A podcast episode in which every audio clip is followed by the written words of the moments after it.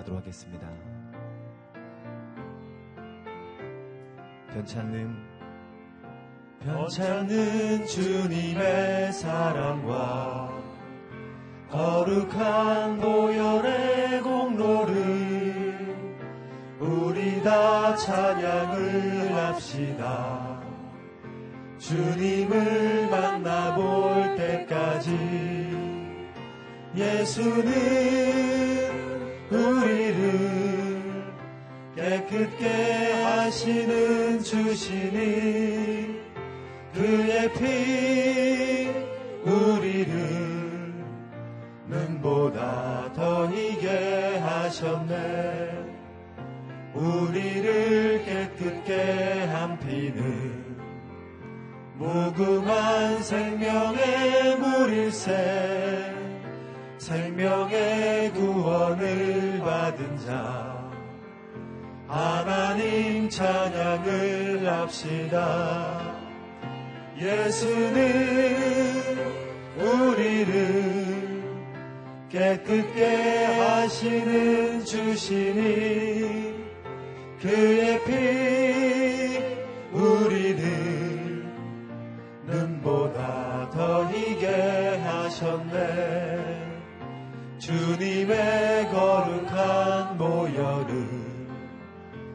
날마다 입으로 간증해 담대히 싸우며 나가세. 천국에 들어갈 때까지 예수는 우리를 깨끗게 하시는 주시니 그의 피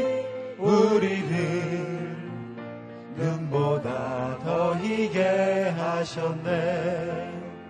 십자가 단단히 붙잡고 날마다 이기며 나가세.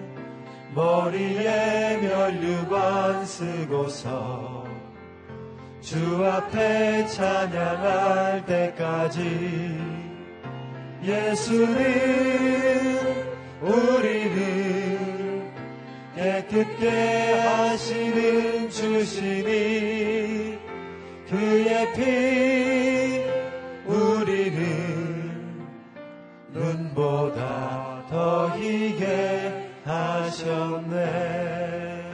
우리 보좌 앞에 우리 보좌 앞에 모였네 함께 주를 찬양하며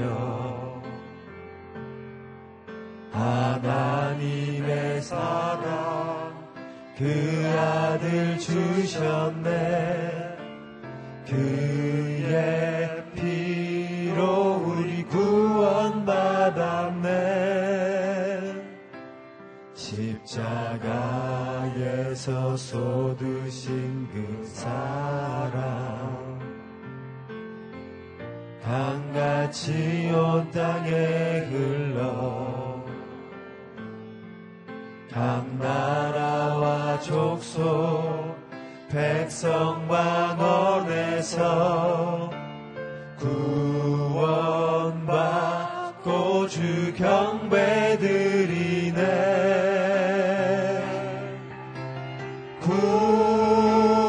구원하심이 보좌에 앉으신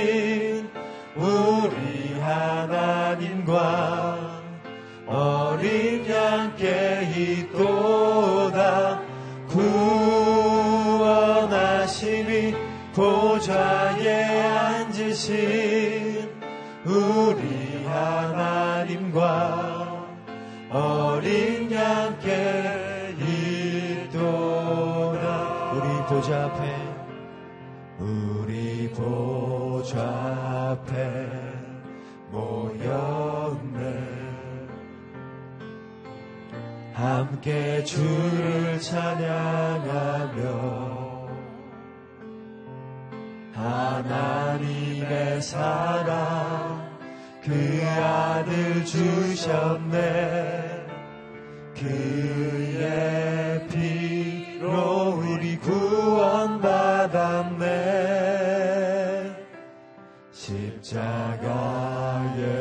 쏟으신 그 사랑. 강같이 온 땅에 흘러 각 나라와 족속 백성 방언에서 구원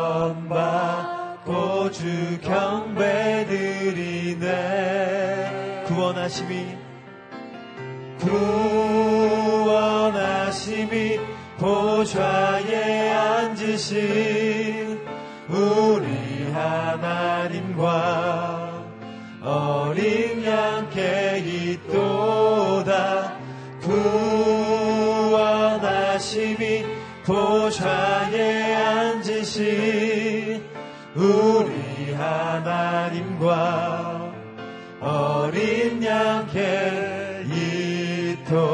마지막으로 한 번 더 선포합니다. 구원하심이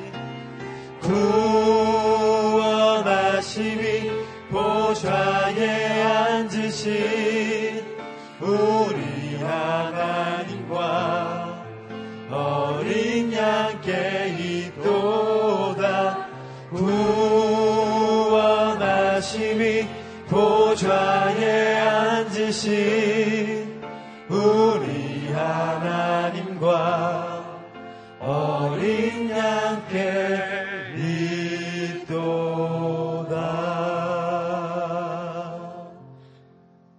오늘도 변치 않는 사랑으로 저희를 품어주시는 하나님을 찬양합니다. 구원의 보좌로 인도하시는 그 하나님의 은혜에 감사드립니다. 오늘 이 예배 속에 임재하시는 그 하나님을 만나고 경험하기를 소망합니다.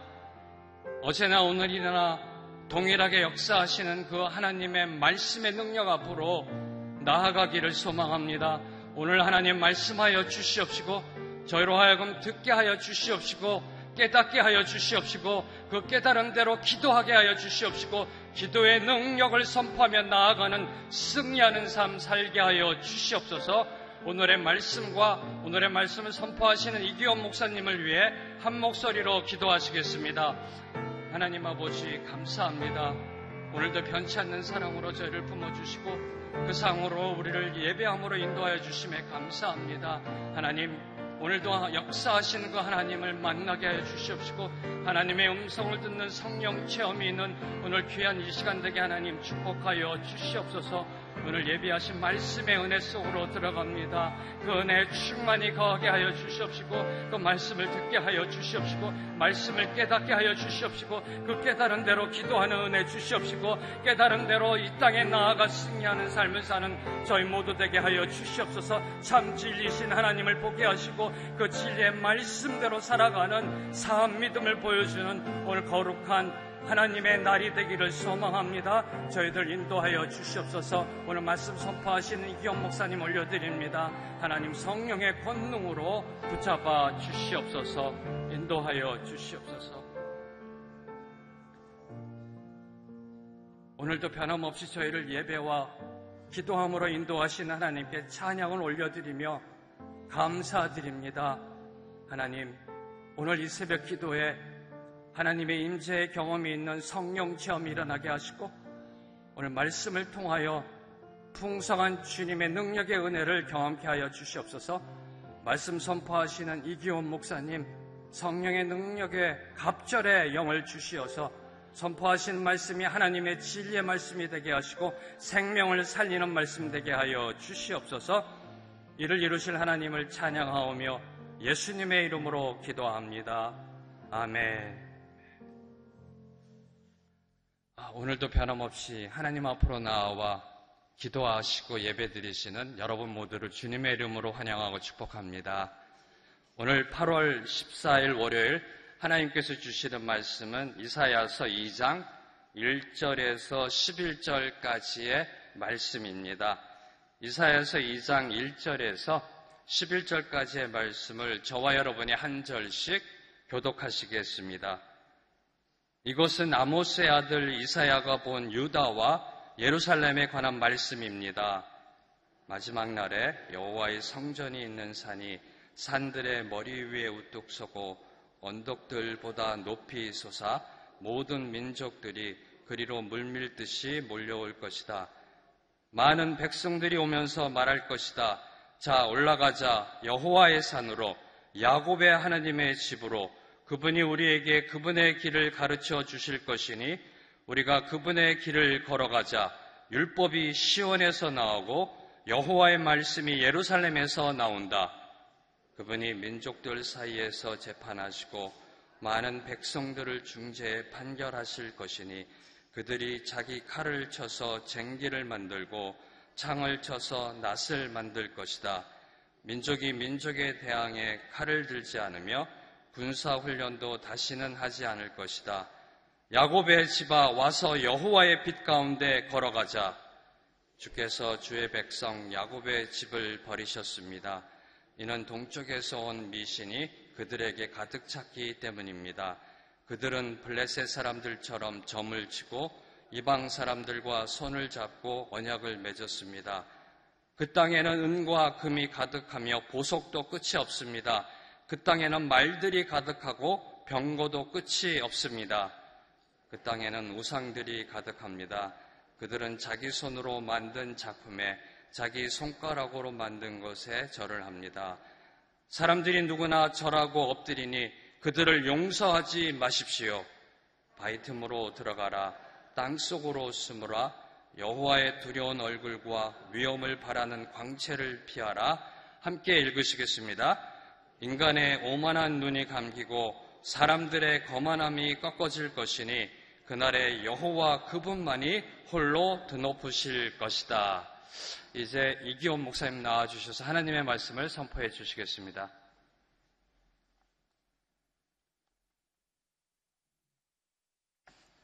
오늘 새벽 예배 나오신 모든 분들을 주님으로 환영합니다.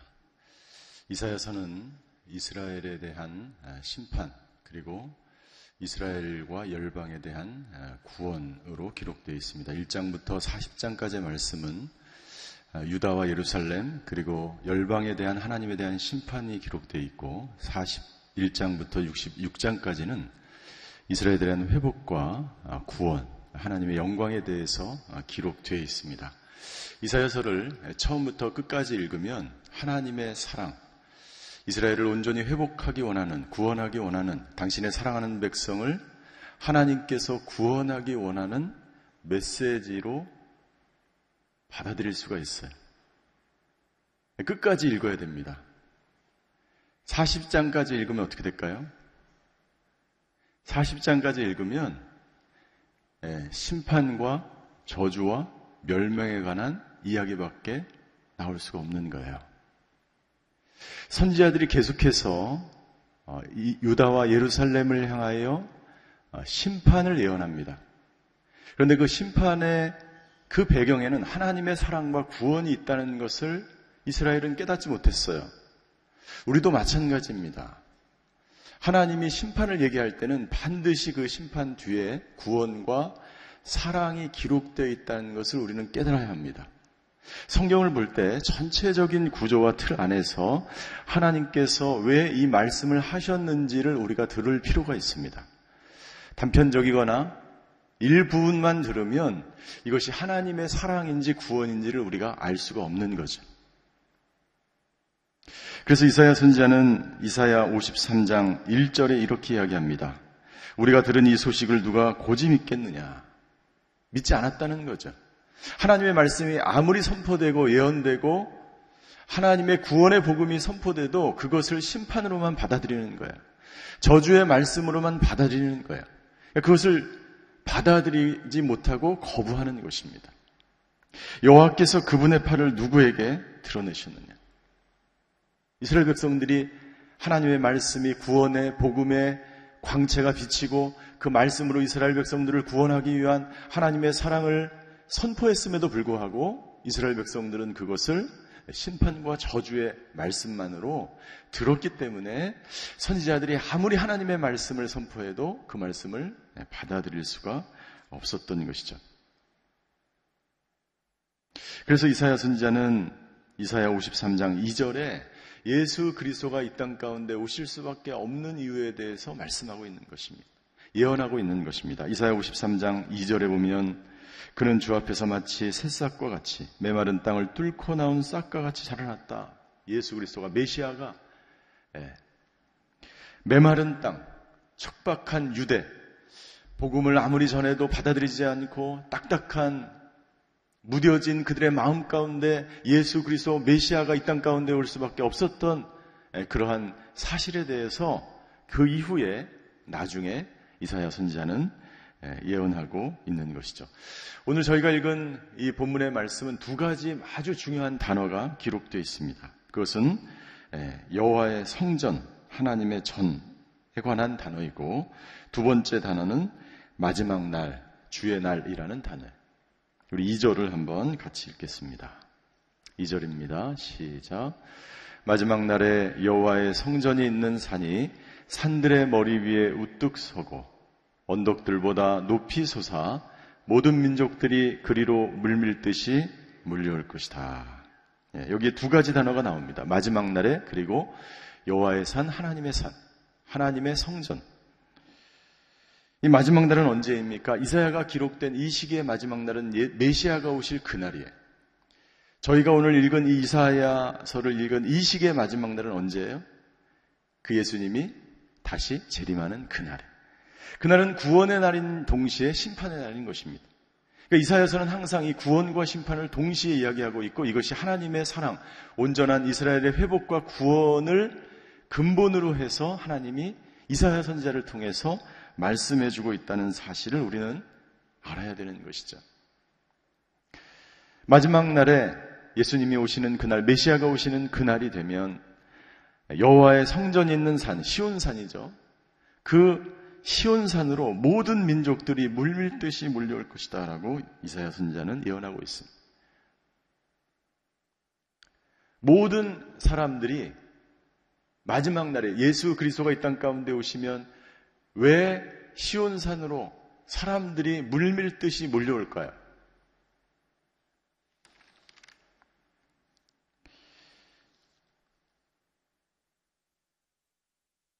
요한복음 7장 38절에 보면 예수님은 이렇게 말씀하셨습니다. 나를 믿는 자는 성경의 이름과 같이 그 배에서 생수의 강이 흘러나리라. 유다와, 베세, 유다와 예루살렘이 우상을 섬기고 죄악을 짓고 하나님을 떠나 있는 상태에서 자신들도 모르는 상태, 자신들도 모르는 상황 가운데서 죄악 가운데 멸망 가운데로 빠져들어가는 거예요. 그런데 그들에게 한 가지 갈증이 있었어요. 그 배란 바로 그들의 육체, 그들의 상태를 가리키는 것입니다. 그들의 영혼 깊숙한 곳에서 갈증이 일어났던 것입니다. 공허함이 있었어요. 여러분들 하나님을 떠난 백성의 특징은 뭐냐면 예, 그 영혼의 깊숙한 곳에 공허함이 있었다는 거예요. 말씀에 대한 갈증이 있었다는 거예요. 그 말씀에 대한 갈증 때문에 예수 그리스도가 이 땅 가운데 오셔서 시온산에서 어떤 일이 벌어졌습니까? 3절 마지막에 보면 이렇게 기록되어 있어요. 3절 마지막에 우리 3절을 한번 다 읽어 보시겠습니다. 3절 시작. 많은 백성들이 오면서 말할 것이다. 자 올라가자 여호와의 산으로 야곱의 하나님의 집으로 그분이 우리에게 그분의 길을 가르쳐 주실 것이니 우리가 그분의 길을 걸어가자. 율법이 시온에서 나오고 여호와의 말씀이 예루살렘에서 나온다. 할렐루야. 율법이 시온에서 나오고 여호와의 말씀이 예루살렘에서 나온다. 이 한 문장을 반복하는 것입니다. 율법은 말씀이고 시온은 예루살렘. 그때가 되면 메시아가 오시면 예수 그리스도의 복음의 말씀이 사람들에게 증거되어지니까 수많은 사람들이 말씀의 공허함과 허무함과 인생의 말할 수 없는 고통 가운데 있었던 사람들이 예수님의 그 말씀을 복음을 듣기 위해서 시온산으로 예루살렘으로 율법이 선포되는 그곳으로 물밀듯이 사람들이 오는 것을 메시 이사야가 예언하는 것입니다. 예수님이 요한복음 7장 38에 말, 38절에 말씀하신 것처럼 그 배에서 생수의 강이 흘러나리라. 예수 그리스도를 만난 그 모든 사람들은 모든 공허함과 허무함과 고통과 갈증이 사라지고 그 육체에서 그 깊숙한 곳에서 그 영혼 깊숙한 곳에서 생수가 흘러 넘치게 되기를 믿습니다. 저와 여러분들의 오늘의 삶 가운데서도 예수님을 만난 말씀을 경험한 사람들은 그 배에서 생수의 강이 흘러 넘칠 줄 믿습니다.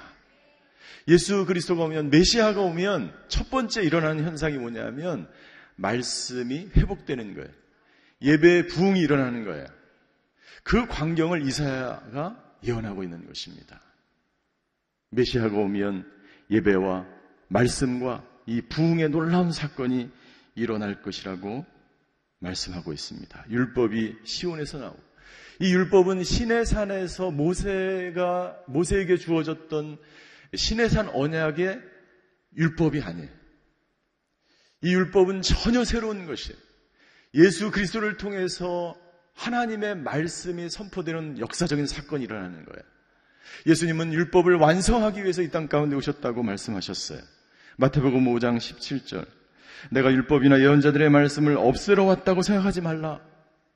없애러 온 것이 아니라 완전하게 하러 온 것이다. 예수님을 통해서 구약의 율법은 완전히 이루어짐을 믿습니다. 율법은 불완전한 것이었어요. 모세로 통해서 우리에게 주어진 이 율법은 구약시대 때 이 율법은 불완전한 것입니다. 아무리 지키려도 지킬 수 없는 것이었어요. 완전한 것이 아니었습니다. 그런데 예수 그리스도를 통해서 이 율법은 온전한 말씀으로 우리 가운데 오게 되었고 예수님을 믿는 사람들은 누구든지 구원을 받고 그 배에서 생수의 강이 흘러넘치고 온전한 생명의 말씀 가운데 살게 된 하나님의 자녀들이 되었던 것입니다. 오늘 이 놀라운 이 예언을 이사야가 하고 있는 것이죠. 메시아가 오면 예수 그리스도를 믿는 사람들에게 나타나는 특징, 말씀이 깨달아지기 시작하는 거예요. 말씀이 그의 삶 가운데 박이고 새겨지고 하루하루 말씀을 들을 때마다 그의 생각이 변화되어지고 그의 삶이 변화되어지고 그의 전 인격이 변화되어져서 온전한 하나님의 인격체와 삶을 살아가기 시작하는 거예요.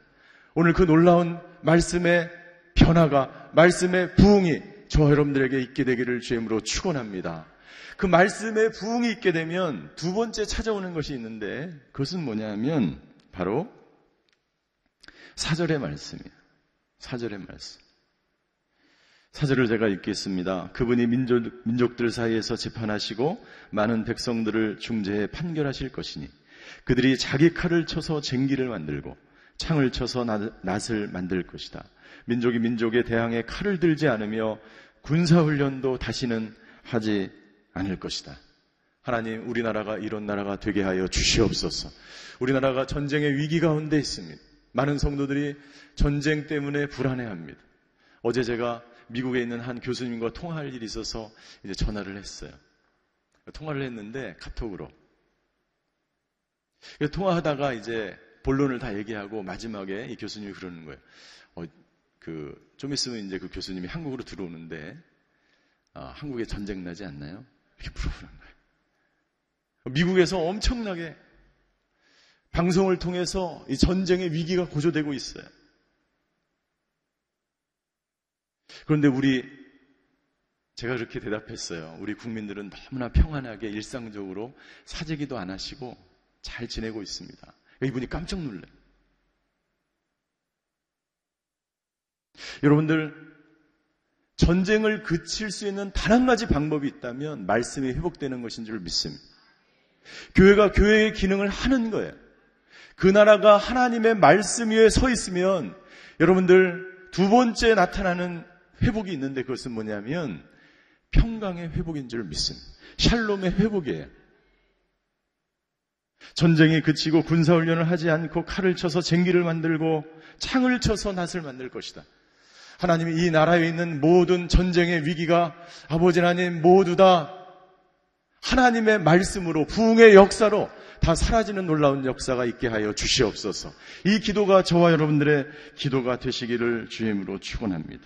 시온산에서 말씀이 흘러내려오고 그 말씀을 통해서 사람들이 변화되어지고 그리고 사람들의 마음 가운데 인격의 변화와 생각의 변화와 하나님이 원하시는 그 나라를 원하 추구하겠다는 이 그 생각과 생, 그 상태로 변화되어지면 이 나라의 모든 창과 칼과 무기가 다 변화되어져서 낫과 쟁기와 그 생산을 하는 것으로 모두 다 바뀌게 될 거예요.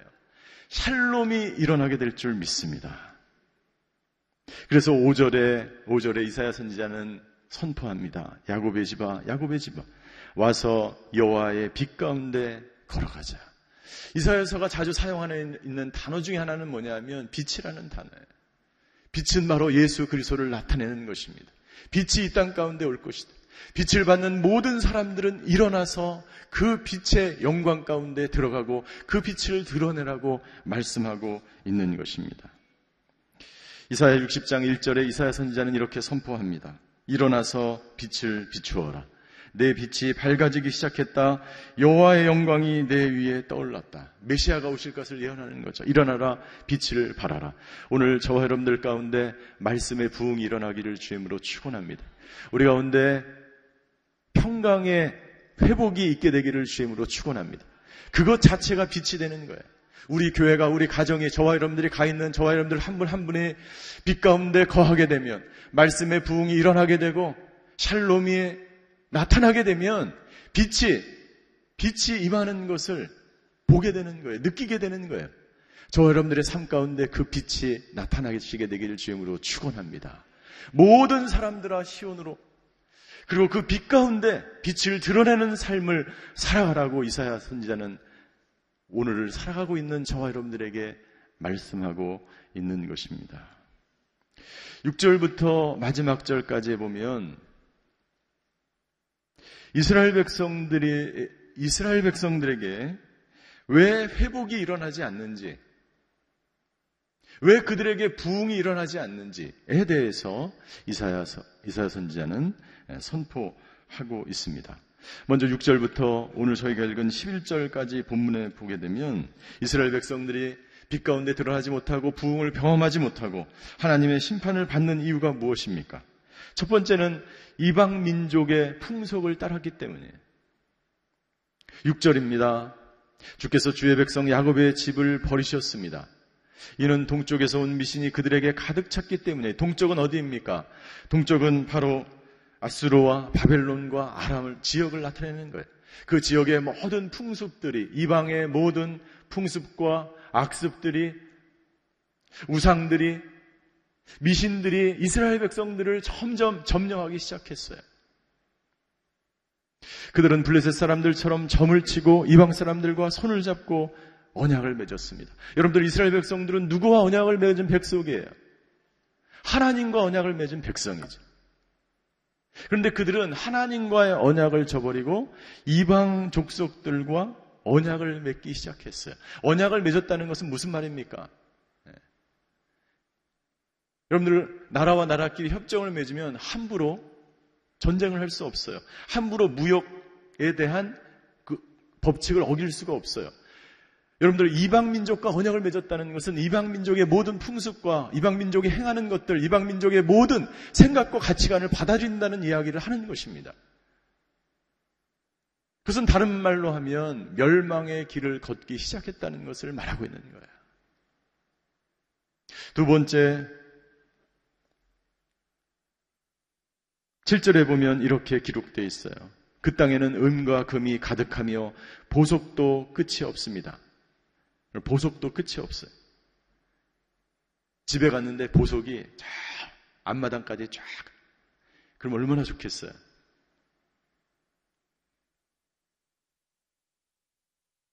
이사야가 이 예언을 하던 당시는 우시아 왕 시대인데 이 우시아 왕은 경제적으로 군사적으로 솔로몬 왕 이후에 가장 번성했던 왕으로 알려져 있어요. 그 땅에는 말들이 가득하고 병고도 끝이 없었어요. 가장 풍성한 번영, 물질적인 번영, 세상적인 번영을 누렸지만 그 시대에 이스라엘 백성들은 타락하기 시작했다는 거예요. 여러분들 번영을 누리고 부를 누리고 물질을 얻는 것 그것은 죄악이 아닙니다. 그러나 중요한 사실이 있어요. 그것은 뭐냐면 그 재물 뒤에 이 세상적인 축복 뒤에 타락과 교만이 숨어 있다는 사실이에요. 여러분들 오늘 새벽 기도를 쌓는 모든 성도님들이 물질적 축복을 얻게 되기를 주임으로 축원합니다. 그러나 그 뒤에 따라오는 타락과 그 뒤에 따라오는 교만 가운데 빠지지 않게 되기를 주임으로 축원합니다. 그러니까 하나님께서 우리에게 허락하신 것만 내가 만족하면 돼요. 그 이상, 그 이상의 번영과 그 이상의 축복과 그 이상의 물질적 부여와 번성함이 이스라, 이스라, 이스라엘로 하여금, 유다로 하여금 타락하게 하였고, 유다로 하여금 교만하게 하였고, 유다로 하여금 우상 숭배 가운데 빠지게 해서 결국은 어떻게 되었습니까? 멸망의 길로, 타락의 길로 걸어갈 수밖에 없는 민족이 되었다는 것입니다. 저는 두렵습니다. 이 나라와 이 민족이 유다와 같은 길을 걷지 않을까 두렵습니다. 우리나라는 지금까지 그 어느 시대보다도 가장 풍성한 물질적 부를 누리기 시작했습니다.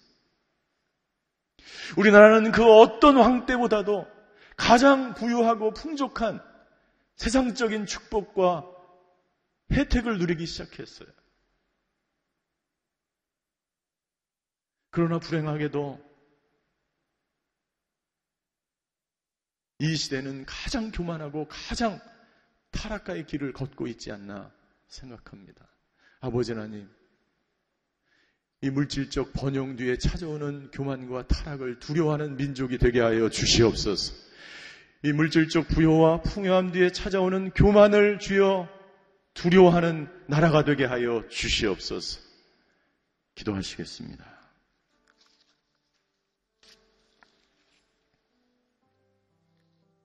이 시간 같이 기도할 때 나라와 민족을 위해서 기도하길 원합니다. 전쟁의 소문이 끊이지 않습니다. 하나님, 이 나라는 전쟁을 경험한 나라입니다. 그 전쟁이 얼마나 비참한 것인지 우리는 너무나 잘 알고 있습니다. 주여, 이 나라의 모든 분쟁과 전쟁과 모든 칼과 창이 무기가 다 사라지고 샬롬이 회복되게 하여 주시옵소서. 그렇게 하기 위해서 말씀의 부흥이 일어나게 하여 주시옵소서. 이 나라의 평강이 회복될 지어다. 이 나라의 모든 아버지 하나님 주여 전쟁과 이 나라의 모든 아버지 하나님 주여 우상과 이 나라의 타락과 이 나라의 교만이 사라지게 하여 주시옵소서. 이 나라의 오직 말씀의 부흥과 이 나라의 아버지 하나님 주여 주님의 나라가 임하는 놀라운 역사가 있게 하여 주시옵소서. 우리 나라 민족을 위해서 다 같이 통성으로 함께 기도하기를 원합니다. 사랑의 하나님, 이 나라를 긍휼히 여겨 주시옵소서. 이 나라와 민족 가운데 아버지 하나님지여 우시아 시대에 있었던 이사야가 선포했던 이 나라의 상황과 다르지 않습니다. 가장 번영을 누리고 가장 풍요함을 누리고 가장 물질적 아버지 하나님 풍성함을 누리는 이 나라가 되었지만 아버지 하나님 그 뒤에 찾아오는 타락과 우상 숭배와 아버지 하나님 이방 신들과 아버지 하나님 점치는 것과 미신과 사이비 종교들이 넘쳐나는 이 나라에 우리는 살아가고 있습니다. 아버지 하나님, 저 이 나라가 타락을 두려워하는 나라가 되게 하여 주시옵소서. 이 민족이 교만을 두려워하는 나라가 되게 하여 주시옵소서. 이 민족이 하나님을 두려워하며 하나님께 자복하며 회개하며 돌이켜서 살아나는 나라와 민족이 되게 하여 주시옵소서. 아버지 하나님 주여 이 나라를 긍휼히 여겨 주셔서 아버지 모든 전쟁에 아버지 모든 난리와 모든 아버지 분쟁이 사라지고 아버지 하나님 말씀이 회복되어지고 평강이 회복되어지고 샬롬이 회복되어지는 놀라운 역사가 있게 하여 주시옵소서. 아버지 칼과 낫이 아버지 하나님 주여 쟁기와 아버지 하나님 주여 무기를 내려놓고 오직 아버지 하나님의 평강 하나님의 나라가 이 땅 가운데 가득 넘치는 놀라운 역사가 있게 하여 주시옵소서. 사랑의 하나님 오늘 새벽 재단을 쌓는 모든 성도님들이 가는 곳곳마다 빛을 발하게 하여 주시옵소서. 말씀이 회복될 지어다. 샬롬이 회복되게 하여 주시옵소서. 우리 성도님들이 가는 곳마다 지역마다 공동체마다 나라마다 아버지 지금 아울리치를 가 있는 모든 지역마다 샬롬과 말씀의 부흥이 있게 하여 주시옵소서. 하나님 이 나라를 여겨 주셔서 이 나라의 전쟁이 그칠 지어다. 이 나라의 난리와 소문이 그칠지어다. 아버지 위정자들에게 지혜를 허락하여 주시고 무엇보다도 말씀이 회복되는 놀라운 역사가 있게 하셔서 아버지 전쟁을 선택하지 않고 평강을 선택하게 하여 주시옵소서. 아버지 하나님 세상의 물질적 부요가 아니라 하나님께서 주시는 그 부흥을 선택하는 민족이 되게 하여 주시옵소서. 그렇게 이 나라의 주인 되신 하나님, 우리 민족의 역사 가운데 행하셨던 하나님의 놀라운 통치가 다시 한번 이 시대, 이 시간에 나타나게 하여 주시옵소서. 지금은 우리 주 예수 그리스도의 은혜와 하나님의 극진하신 사랑과 성령님의 감화 교통하심의 역사가 오늘 가는 곳마다 빛으로 하나님께 영광 돌리는 삶을 살아가기로 결단하는 오늘 예배드리는 모든 성도님들 머리 위에 지금도 고난당하는 이 나라와 이 민족 위에 병상 가운데 있는 환우들과 전 세계에 흩어져서 복음을 증거하시는 성교사님들 위해 이제로부터 영원히 함께 계시기를 간절히 축원하옵나이다. 아멘.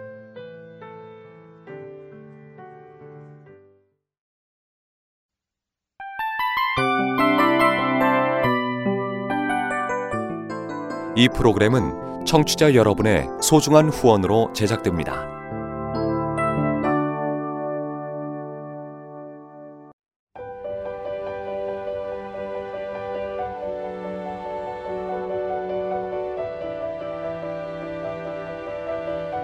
세상에는 수많은 교회들이 있지만 더 깊이 있는 말씀 강해를 찾기 위해 크기로만 교회를 선정하지 않습니다. 보다 좋은 영적 콘텐츠를 더 많이 나누기 위해 방송비를 받지 않습니다. 1년 365일 복음만 전하고 싶어서 우리는 광고를 하지 않습니다. 온누리의 복음을 땅끝까지